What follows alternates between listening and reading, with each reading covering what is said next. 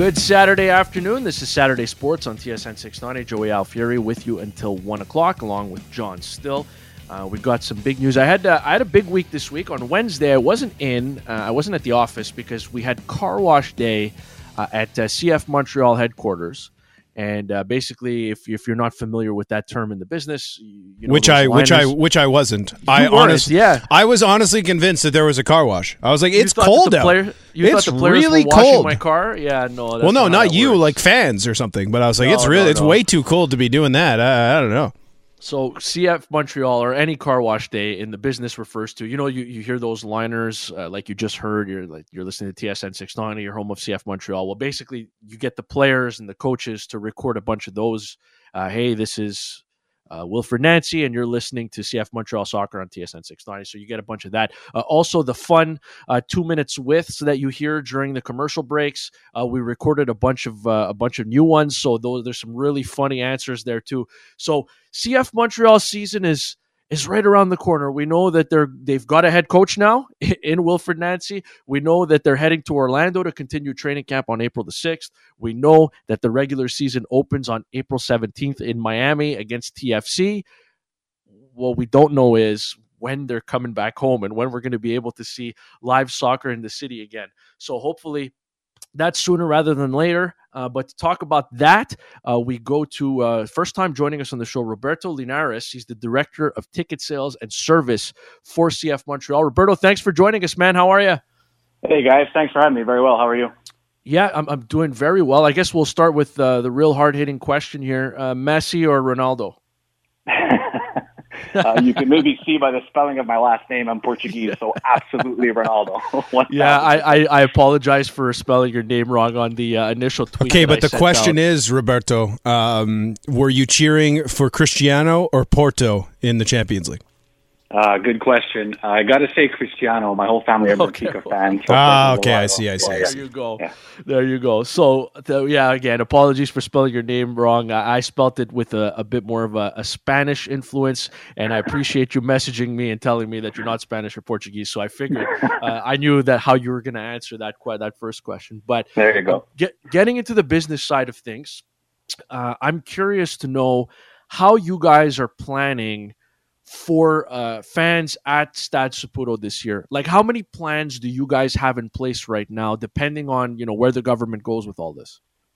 A bunch, honestly. I mean, it's going to depend on the different restrictions that we find out about, but we're preparing for anywhere from, you know, hundreds to thousands. And unfortunately, we don't have any more details than that. We did similar stuff last year. We ended up at 250, unfortunately, which was a really low number, but we committed to if we could host fans at Stade Saputo, we're going to host fans. And I think we're taking the same approach this year. Um, and again, look, it'll depend on restrictions, but a couple of the things that we're working on are, for example, you know, a seat mapping system that will allow for social distancing between pods. Um, more than that, for example, mobile ticketing to make sure there's no touching anything physically. Um, we're collecting data to make sure at the time of purchase that guests uh, in every pod are from the same household. So those are the types of things that we can control on the ticketing side. Uh, but over and above that, it's really gonna it's gonna depend on whatever you know public health restrictions we're dealing with uh, when a team is back in town. So when you say pods, can you just clear that up for like what are we talking about? Like is pods a section? Like what are we talking about exactly? Well, pods are basically little groups of buyers, so anywhere from one, two, three, four tickets. Uh, we would probably limit that to four tickets, but who knows? If we're allowed to have uh, small gatherings of up to ten people, then those pods could be a little bit bigger. So uh, we'll see. Uh, we'll see as time moves along here and the restrictions change. The other thing is obviously federal restrictions, right? The biggest Right. issue we have right now is Americans coming into Canada. Once that's figured out, hopefully summers are around the corner and you know the weather is better and restrictions are eased up in terms of hosting uh, small gatherings. So, okay, so when you guys put together, you know, you, you played last year. I, I called a couple games from the stadium. There's 250 people in the building. Like, how, how tough was all that to put together, and how is it different now than than it was back then? And is 250 worth it? Uh, it's definitely tough. I mean, when you're dealing with, um, you know, and, and when you're going to have 250 people in the building, there's no doubt you're going to disappoint 99.9% of your fans because the vast majority of people won't get access to the 250. Uh, the toughest thing was really trying to make it work operationally and, and making sure that we're doing it successfully and responsibly. But look, the reason we wanted to do it was to basically show public health that, you know, we're, if we're going to do this, we want to show that we can do it um, by following all the different health guidelines. We can do it responsibly and we can do it safely. So yeah, complicated, but look, when you've got 20,000 seats, uh, hosting 250 is not that hard. So, how many people, and we're in conversation with Roberto Linares, he's the director of ticket sales and service for CF Montreal on Saturday Sports on TSN 690. Look, again, you said the number of people is going to depend on, on government regulations, but in your opinion, how many people can you fit in that stadium while social distancing appropriately? Well, again, it'll depend on what social distancing we're looking at. If we're looking at six feet or two meters like we were yeah. last year, and then we're looking at pods of one to four seats, we could probably push it to maybe 3,000. Okay. Um, so that's sort of what we're, what we're looking at. So again, some teams in the States now are looking at four feet. Some teams are looking at bigger pods. So there's a lot of, you know, variables there that could, that could really change things. So I know that the RIO, you know, the people at Olympic Stadium came out a few weeks ago and said, I think they said they can fit somewhere between 11 and 12,000 people comfortably. Um, why does that not make sense for you guys? Is it just the cost that it would take to to get the Big O? Well, of course, that's part of it. I mean, I, that's not it's not my place to talk about the cost on that, but I could tell you that the Big O is indoors. We're outdoors, and we feel like you know um, going a little further along with. If you look at what's going on around the league right now, that outdoor gatherings seem to be a lot more uh, loose than indoor gatherings. So we feel like being outdoors at Stade Saputo uh, will allow us to maximize our capacity in a, in a bigger way. But moreover, is that if we could play, if we have anytime we have the choice, obviously we want to play at home. We want to be at Stade Saputo. Of course, yeah, and in the outdoor gatherings, I mean, if it the fact that it's outdoors definitely helps. But so, how likely? I listen, and, and I know I'm asking you to look into the crystal ball here, but how likely in your mind, like, when do you think? what's the soonest that a team that the team could be back in the city? Uh, all I can tell you is what our objective is, and it's to get back yeah. as soon as possible. Unfortunately, okay. I don't I don't have any specific dates, uh, but I know everybody's working super hard to get back as soon as we can, working with all the different authorities that we need to be working with, including uh, MLS in there as well. So we want to get back as quickly as possible to play as many home games in Montreal at Stade Saputo as we can. How tough is it? I'm curious, man. Like, how tough is it to keep people interested and keep people uh, being in people's faces to, you know, keep their tickets and buy tickets when the team's not here? Yeah, it's of course it's tough. I mean, it's a challenge that you know anybody in our industry is is working through right now. Uh, having said that, last year we were actually uh, one of the teams with the best uh, social media engagement in terms of uh, our fan base. Uh, and going into this year, I think we sort of feel the same. I think the best way to keep fans engaged is uh, through content, and it's really just producing the best content, making sure that um, you know we're we're in people's faces all the time. But that you know you've probably seen what our marketing team does. We we really do produce some great content. Uh, one thing that we've done is we sort of pivoted, and rather than just trying to sell tickets in a time where obviously selling tickets is not easy for anybody right now for any sort of event uh, we actually came up with a uh, considered a digital membership uh, to CF Montreal, which we're calling Le Collectif CFM. Yeah. Uh, and the product is essentially a digital subscription product, five bucks a month, that gives you access to all of the sort of behind the scenes stuff uh, that we do at CF Montreal. Um, I'll walk you through a couple of those things. For example, we're producing an exclusive podcast. Uh, mm-hmm. podcast is hosted by Paul Desbayet and Michel Kunta, and the idea is that we tie in football culture with the city of Montreal. Uh, we just released our third episode, uh, which features Laurent Simon. Uh, the podcast is called Le 45. It's basically 45 minute conversations where we tie in something cool in Montreal, but also the football world. Um, so, for example, we might have a chef, we might have an artist. The idea is that we always want to find out somebody's connection to the sport uh, and to this city. Um, over and above the podcast, we've got exclusive videos, a lot of behind the scenes stuff that we're doing. For example, we're going to have an exclusive interview with uh, Wilfried Nancy, our new coach, which will be uh, on our platform on the Collectif as of this week, uh, exclusively for about a week. Uh, and maybe the most, uh, maybe the coolest thing about our program is that we could do uh, live streaming uh, via the Collectif as well. So this is not something that many uh, teams are doing right now in the industry. It's something that you know we're just sort of starting. Um, but we've started now live streaming all of our press conferences. uh, whether that's after a practice, we'll be doing it after games as well.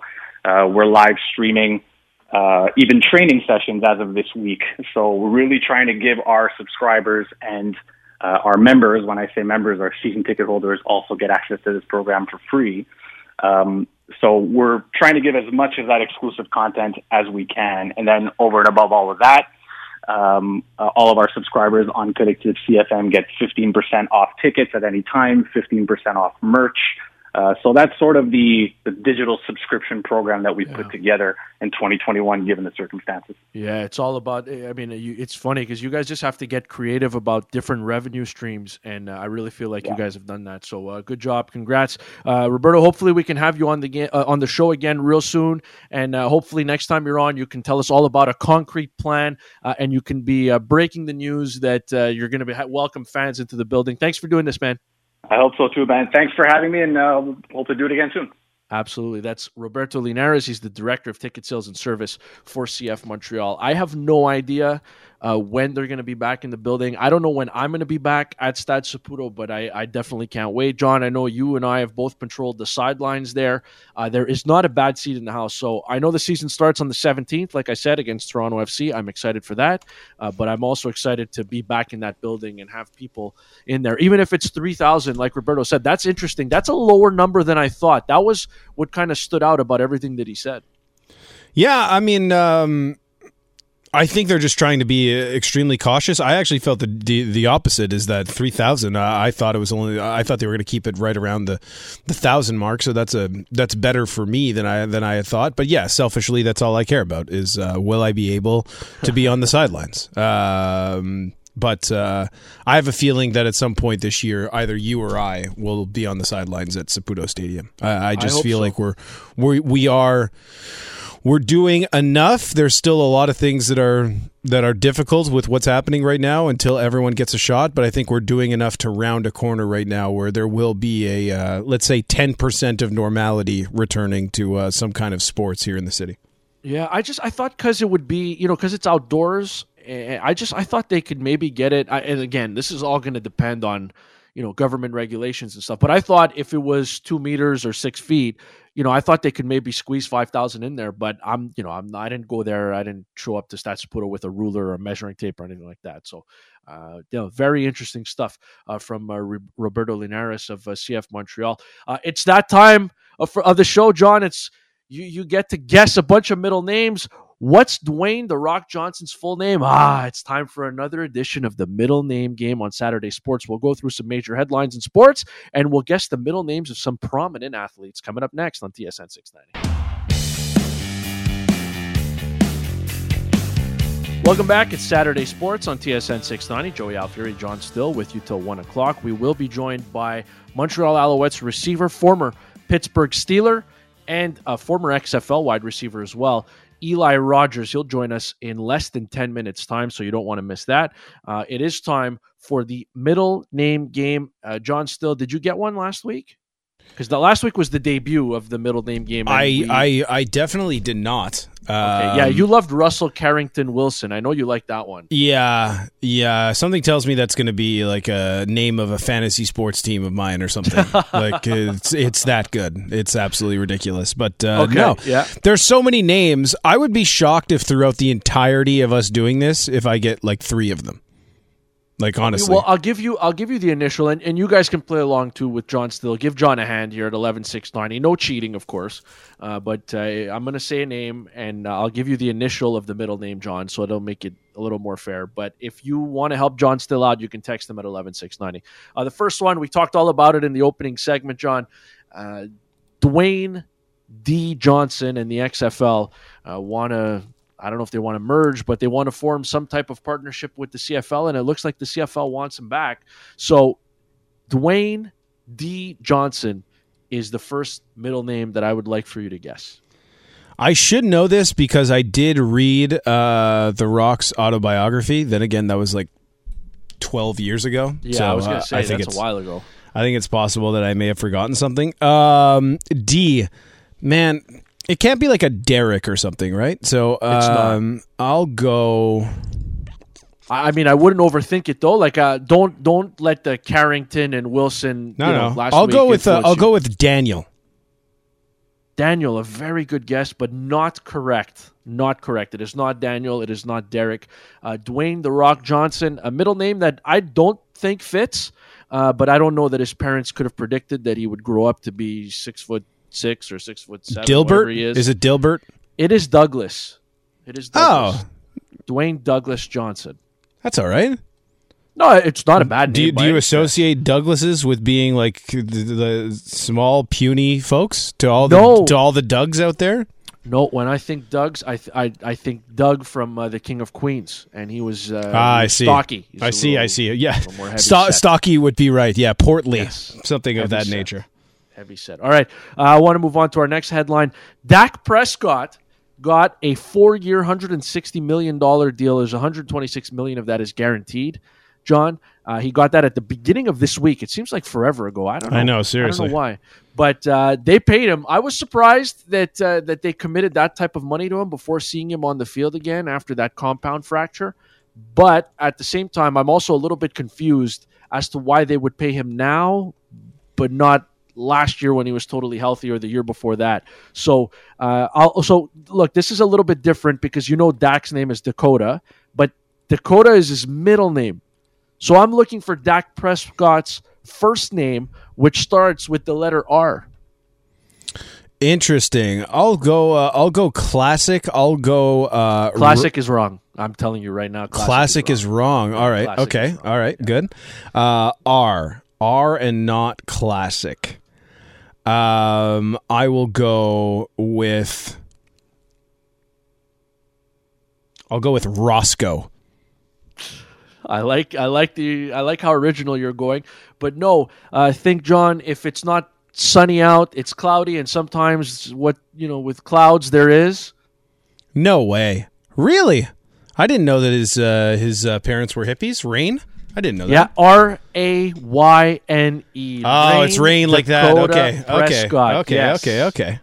All right, and uh, this is an interesting one. So uh, Tommy Brady signs that uh, I know is a four-year deal on paper, but it's really a one-year extension. So they've got him for two years out in Tampa. Saves 19 million on the salary cap. Uh, I I didn't know Tom Brady's middle name. I don't know why I, I felt like I should have, but I didn't. Uh, but also uh, not as fancy as yours, but he has two middle names. The parents went with the double middle name. Double So middle name. So it's Thomas Brady, but there are two uh, very classic names uh, as uh, middle names And what are the initials on these middle names? E and P. To- okay, I got it. I got it. Uh, Tom Edward Philip Brady. Very close. Very, very close. I will give you partial credit. Thomas Edward Patrick. Patrick Brady. Patrick. See, Philip. Philip was a bit more pretentious, so uh, that that's why I went with Philip. But uh, okay, you know what?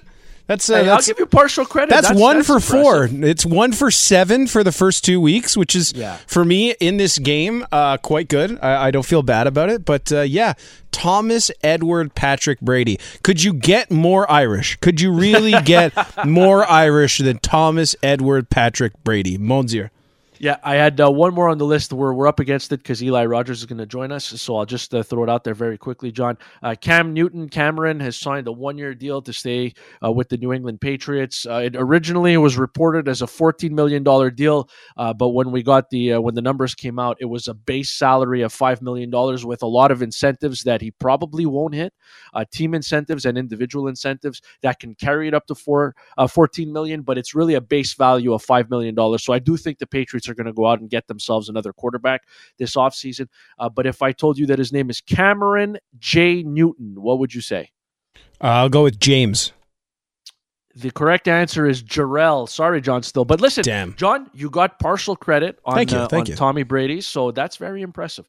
Uh, so uh, yes, uh, tune in next week for another edition of the middle name game. I'm looking at uh, the text message board, and uh, nobody got any of these right. So your partial credit uh, is more than anybody on the text message board. God, John at uh.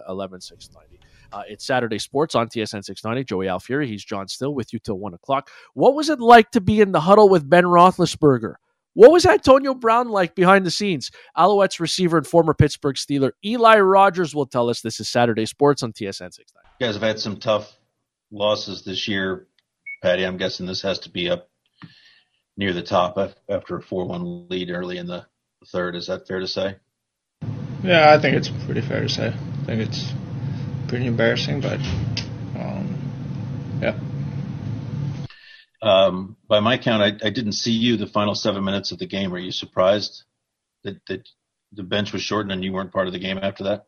Um, yeah, we got scored on a couple times, but um, you know, I think the first two, um, if you take out the one play where the puck was bouncing a little bit and couldn't get it out, and they end up scoring, I thought I was playing good, but um, I guess I, th- I thought wrong. Yeah. How uh, how how tough is a game like this to overcome? I mean, maybe that's a question for tomorrow, but is this the kind of game that can linger with the team for a while? Uh, I don't know. I hope not. Uh, I think just tired of losing and uh, you know having a four-one lead in the third. You, you just you just can't lose those games. That's just that's just a fact. Welcome back, Saturday Sports on TSN 690. Joey Alfieri, John, still with you till 1. Uh, we are waiting on Eli Rogers, the Als receiver, former Pittsburgh Steeler, uh, to join us. So uh, while we wait for him, I did want to talk a little bit uh, about the situation out in Columbus. And uh, you heard Patrik Laine with Aaron Portzline right there. Uh, Patrik Laine doesn't doesn't sound too thrilled. Uh, maybe he was excited to get out of Winnipeg and uh, try something new, uh, but it hasn't worked out great uh, out in Columbus so far with John Tortorella. Even though uh, I know that the first time he was benched, he came out afterwards, and I think he had told off uh, assistant coach Brad Larsen, and he came out afterwards after the fact and said that he deserved to be benched.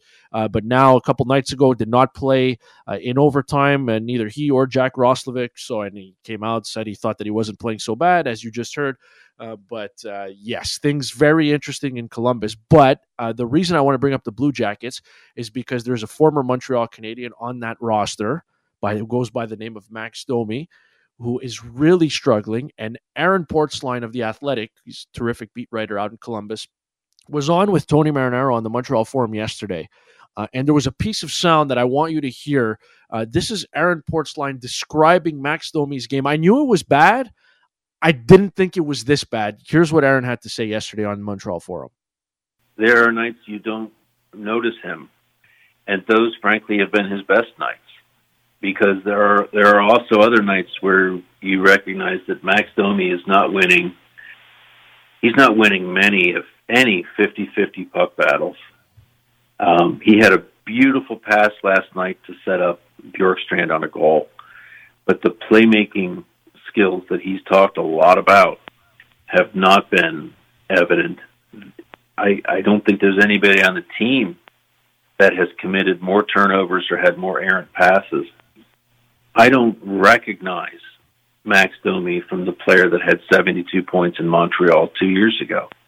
Um, and honestly, they, they talk a lot. John Tortorella talks a lot about accountability, how it doesn't matter what your name is, what your paycheck looks like, where you were drafted, etc.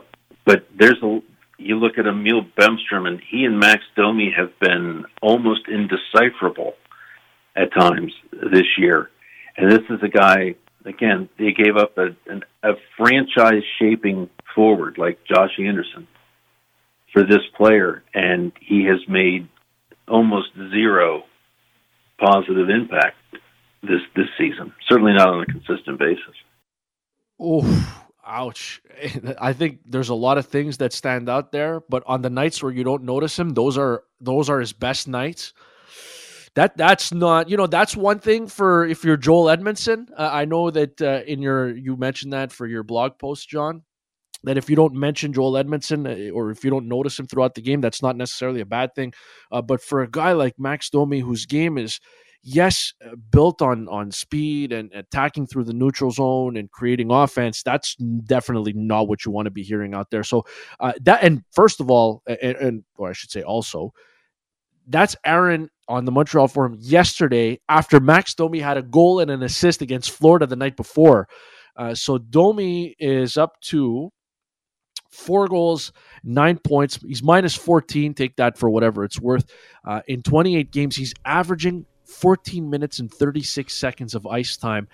That so far has been a disaster of a trade. But here's here's what I'll say about this. Okay, if I think of players that would excel under John Tortorella, I don't know that Patrik Laine and Max Domi would be at the top of my list. So I I do think that's a problem. Does the coach have to give in a little bit? I think that there needs to be a little bit of you can't be so rigid as a coach, but I'm not putting the, you know, Max Domi's lackluster season.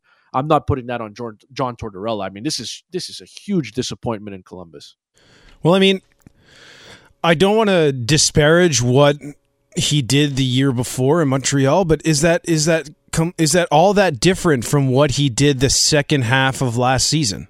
Like he just uh, we we well, I definitely called it pouting at times that he wasn't getting the matchups that he got. Um, he never brought it on a consistent basis, and I still think he's living off the fact that his last name is Domi. You know what I mean? You're expecting him to be bringing that competitive fire that his his dad played with for years and years, and it just doesn't feel like that's that that's his game whatsoever. Uh, but he has that though. Like you're, uh, like, but had but does he? Guy? He well, was he was guy? he was a feisty guy in terms of smiling in for guys' faces, and in terms of talking some trash and punching Aaron Ekblad in the face when Aaron Ekblad had no idea that that was coming.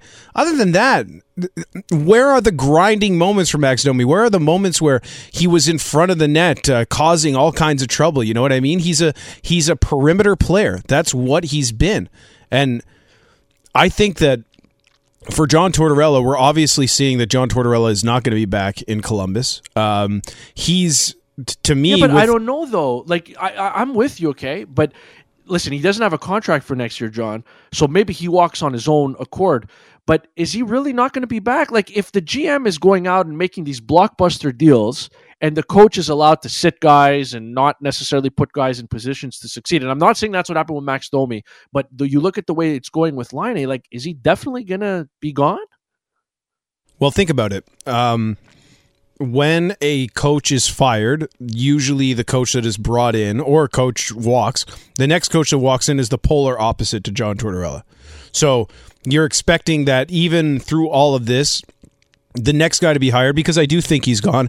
I think the reason that he's coaching the way he is is to prove a point of do you want a guy who holds their players accountable? Do you want a guy who makes sure that guys don't skate by in terms of effort? Do you want a guy who sends a very clear message to his players as to what he expects?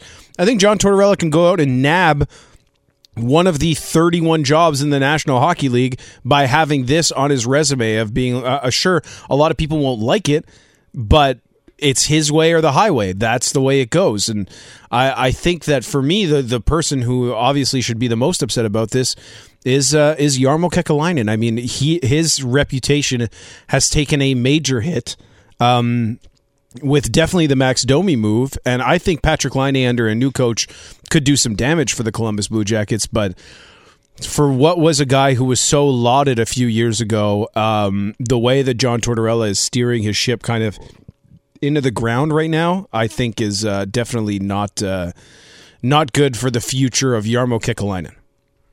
Look, I don't think it's good for the future in anybody in Columbus, but a big reason why Winnipeg wanted to move on from Patrik Laine. And and I think we're talking about two different issues here because I think the Domi and the Laine situations are very different. Like Max Domi needs to be better. I, I haven't seen a lot of Columbus Blue Jackets hockey this year, but I've seen enough that whenever I've watched, Aaron Portzline's right. He doesn't stand out for any reason. And I can't believe that this is the same guy who put up 72 points last year, or two years ago, rather. Like the first year in Montreal, he was he was out of this world. Like he found the back of the net 28 times and I don't think he even expected that. So did I think that he could be a 70 point guy? I hadn't ruled it out completely because he was still so young, but now the thing is he's 26 years old and he's got one great season under his belt, a few good ones, but this one's like this is terrible. John, he has he had last year, you mentioned last year, okay? He had 0.62 points per game last year in a season where he wasn't very good and he clashed with the coach. This year, he's at 0.32. He he is on pace right now for eight goals and 18 assists in 56 games. This this is a guy that coming into the year was supposed to be the number two center in Columbus. Not only that, they had to trade Pierre Luc Dubois away because he wasn't happy there.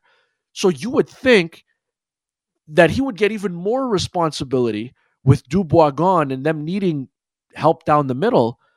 But the ice time, I mean, the ice time is just not there. And I certainly understand why. He played over 15 minutes on Thursday night against Florida. If I look back at last Saturday night, a week ago tonight, he played seven minutes and two seconds. Now, he did have 10 minutes in penalties, so that's a big part of it. But I'm looking at his ice time, and it's often between 12 and 15 minutes. It's not much more than that. So you can we can sit here and, and I agree with you on Tortorella for a lot of the points you're saying, but on this, I mean Max Domi, I think he, this might just be who he is. I, I I don't think he's quite this bad.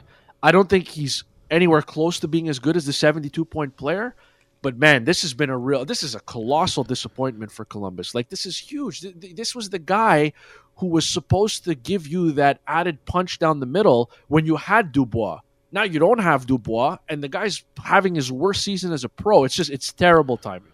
Well, not just that. I mean, I, I don't know what your expectations for him was, and as someone who was uh, clamoring for a long time, trying to get Josh Anderson um, on the team, uh, I definitely thought this was already a fleece for the Canadiens because I, I, I can't see I can't see Max Domi putting up more than 50 points in an NHL season ever a again. regular season, yeah. Like sure. I, I just can't see it happening. It's be, I think that the thing that's most disappointing is that if he just played with some level of intensity, like never mind the fact that defensively he's not the best and he he struggles in his own zone, but well, that's the, the biggest problem. The th- yeah, but if he was even playing with intensity offensively, you know what I mean? If he was if he was pushing the pace and if he was if he was skating hard and getting in on the forecheck forecheck and and being a a, a pest, he would still earn some level of ice time for John Tortorella, no matter how upset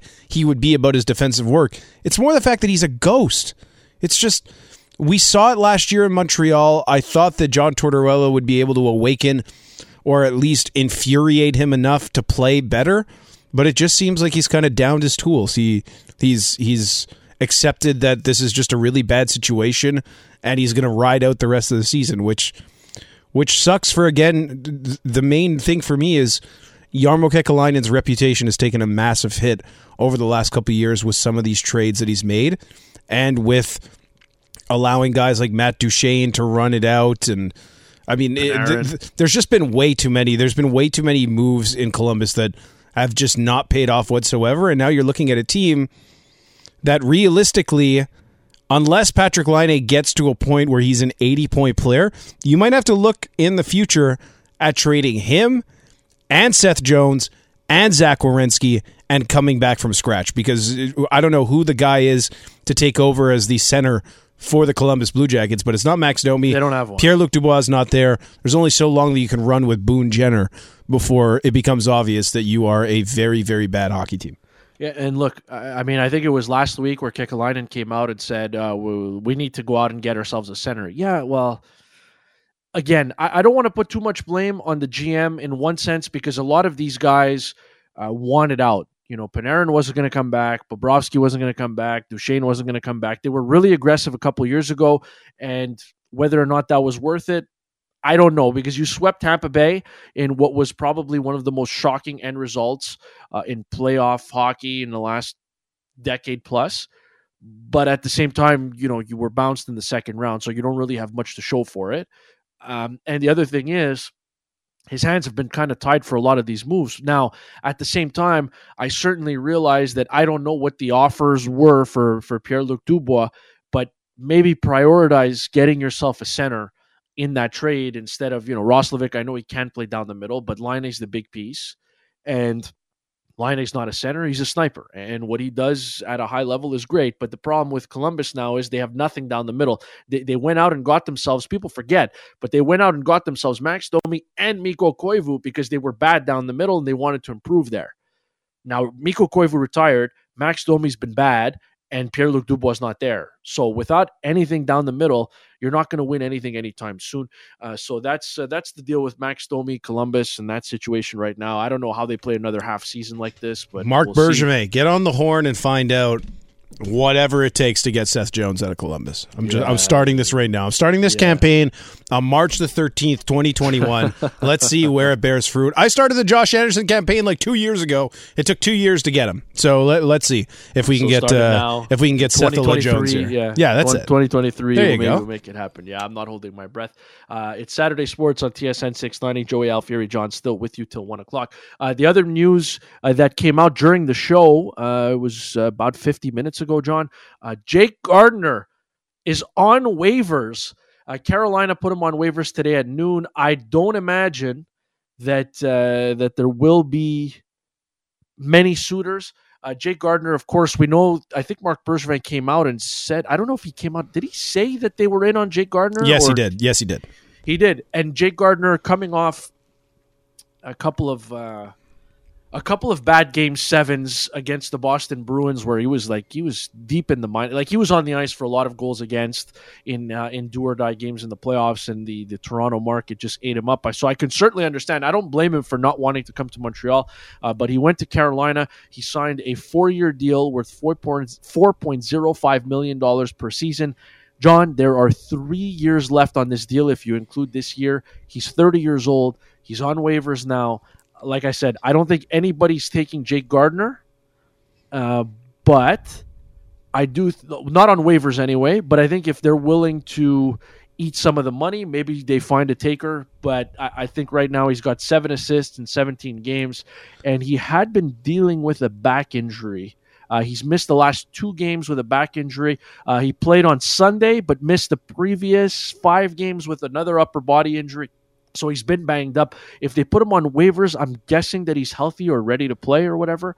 Uh, but he's another guy that sometimes in the NHL, free agency is tricky.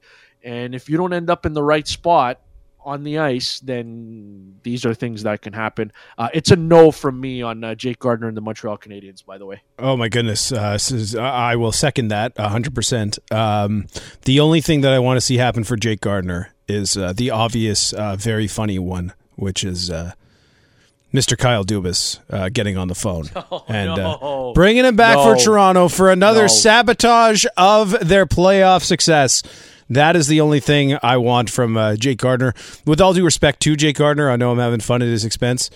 That's an unreal decor in uh, in Carolina. So uh, I, I mean, in the same way that people were clamoring for, or not clamoring, but were at least bringing up the fact that Paul Byron making all that money on the fourth line didn't make a whole lot of sense. I think that's really just it. Is that he gets pushed down to a bottom pairing, and can you pay a bottom pairing guy more than three million dollars per season? That's the whole thing. I think Jake Gardiner is still a useful uh, NHL defenseman, but no chance for me for the Montreal Canadiens. So okay, but let me spin it to you this way, okay? If I told you right now that Montreal and Carolina hook up on a deal that sends Paul Byron to Carolina, Jake Gardiner to Montreal, but Carolina retains the salary enough so that it's an even even Steven trade salary wise. I think they both have three years left on that deal. Would you make that deal? No, no, I still, You, I you still, wouldn't for, for even if it was Paul Byron? Yeah, no, no. Just because I- I've I've been pretty vocal about this is that I, I don't think Paul Byron has been great this season. But with all the changes the Canadiens have made with bringing in Corey Perry and Tyler Toffoli, he's pretty important to the identity of the team of still being a fast hockey team. So the, that that's it for me. Is that, that that's why I'd keep Paul Byron around. You're not in the salary salary cap hell where you have to get rid of him. I think that probably as soon as next season you'll have to make a decision on what to do with Paul Byron. But uh, yeah, for me, Jake Gardiner doesn't move the needle enough to uh, to to trade Paul Byron for him. Okay, fair enough. Uh, John, it's been fun, man. The it just it flies by when you and I work together, and I know we did a couple times over the last couple weeks.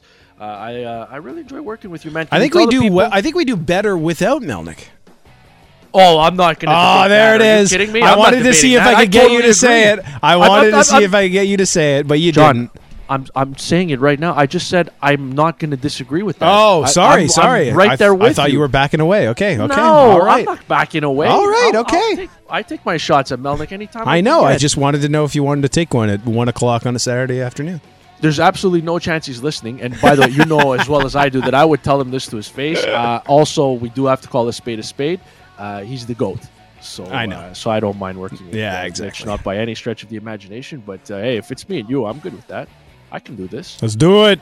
All right, cool. Uh, you want to plug your uh, blog because I know you had some big developments with the blog post this week. Yeah, that's right. Uh, it's uh, I guess now we can't call it a blog. It's an article. I don't, I don't Yeah, know. I, it's I'm legit. I, like this is this is the the baby steps in a writing career here.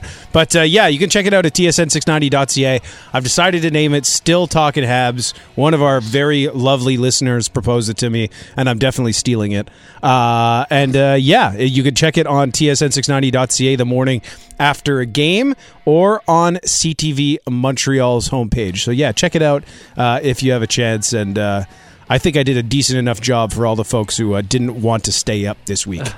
Yes, no, you definitely did. I read it after every game, so uh, late or early or whenever the game ends, I definitely read it the next morning. Uh, so definitely check that out. John Stills still talking Habs. Uh, if you missed any part of Saturday sports, you can find it uh, on our podcast page, our podcast feed. We're on Apple Podcast, Google Play, uh, SoundCloud, where basically wherever you get your podcasts. Few minutes after the show's over, uh, we post it up there, and so you can catch the full show commercial free. If you missed uh, John and I uh, breaking down the CFL XFL potential merger, uh, you you want to go back and hear it again, uh, you can find it by searching Saturday Sports on TSN 690. Wherever you get your podcast. So, uh, have a great rest of your Saturday, everybody. We'll be back next week.